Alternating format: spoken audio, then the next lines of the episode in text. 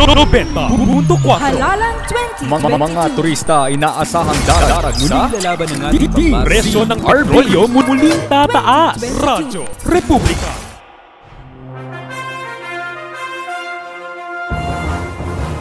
Sa ulo ng mga balita, Comelec magsasagawa ng debate para sa eleksyon 2022. pinakamalaking taas presyo sa petrolyo inianunsyo ng ilang mga kumpanya ng langis. Ilocos Norte handa na sa pagdagsa ng mga turista.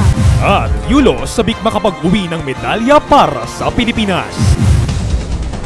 Kasama ninyo sa paghatid ng makatotohanang pagbabalita para sa demokrasya. Ito ang Radyo Republika. Ang katuwang ng nasyon sa malayang impormasyon. Pilipinas magandang araw. Naimbag na oras, Ilocandia. Ako ang inyong katuwang sa katotohanan, Ryan Ugalde. At ako naman ang inyong lingkod bayan, Angel Pet. Ito ang Radyo Republika. Nagbabala ang COMELEC na mapapatawan ng kaukulang parusa ang mga hindi dadalo sa isasagawang debate para sa mga tatakbo sa pagkapangulo at vice-presidente. Ayon kay COMELEC Acting Chairman Socorro Inting, bilang konsekwensya, hindi papayagan ang mga lilibang kandidato na gamitin ng e-rally channels ng naturang ahensya para sa mga natitirang araw ng pangangampanya. Ang Pilipinas Debates 2022 The Turning Point ay isasagawa sa Sofitel Hotel sa Pasay City. Ang nasabing debate ay gaganapin sa iba't ibang araw na magsisimula sa ikalabing siyam ng Marso. Sa ibang balita, inianunsyo ng mga kumpanya ng langis noong ikapito ng Marso ang kanilang pinakamalaking taas presyo matapos sakupin ng Russia ang bansang Ukraine na nagresulta sa paglobo ng halaga ng mga produktong petrolyo sa Pilipinas. Ito ang pahayag ng isang tricycle driver ukol sa issue. medyo konti lang pasada tapos mahal pa yung gasolina talagang mahirap namin sa amin mga namamasada ng tricycle Magsisimula ang nasabing taas presyo isang araw matapos ang kanilang pag-anunsyo. Yulo sabik makapag-uwi ng medalya para sa Pilipinas. At Ilocos Norte handa na sa pagdagsa ng mga turista. Antabayanan ang mga balita pagkalipas ng ilang paalala. 18 ako nun. First time namin bumoto ng mga kaibigan ko. Ilan sa amin walang pake, may ilang solid fans, may ilang nakikiuso, may ilang tumanggap ng suhol, at may ilang ding seryoso. Masakit man aminin, kabilang ako sa mga walang pake.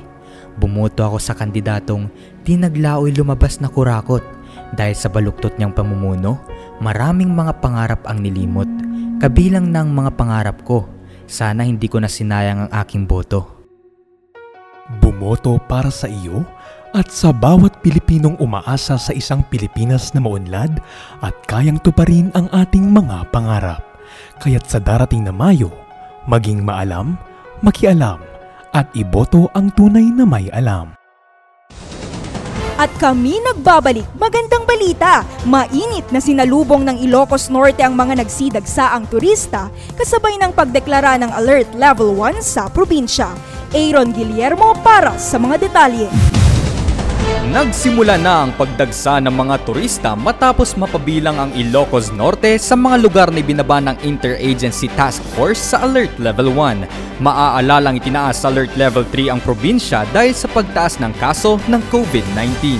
Nagbukas na rin ang mga iba't ibang pasyalan upang mabigyan ng mainit na pagtanggap ang mga turistang gustong magpahinga sa nakayayamot na quarantine. Intayon Ilocos Norte para sa serbisyong totoo. Ako si Aaron Guillermo para sa Radyo Republika. Muling sasabak sa SEA Games ang pambato ng Pilipinas sa larangan ng gymnastics sa darating na Mayo. Jonathan Ayala para sa Balita. Inaasahang maiuuwi ni Carlos Yulo ang mga gintong medalya sa Men's Artistic Gymnastics sa 31st Southeast Asian Games na gaganapin sa Hanoi, Vietnam na magsisimula sa ikalabing dalawa ng Mayo. Matapos ang pagkabigo ni Yulo sa nakaraang Tokyo Olympics, ibinahagi niya kung paano ito naging daan upang mapalakas ang kanyang kumpiyansa sa sarili, lalong-lalo na't naghahanda siya sa mga paparating na kompetisyon. Hatid ang malayang pamamahayag. Ito ang latest sa sports. Jonathan Ayala para sa Radyo Republika. At yan ang mga balita ang aming nakalap. Samahan niyo muli kami sa aming susunod na paghatid na makatotohanang balita para sa demokrasya. Ito ang DZRB 90.4 Radyo Republika.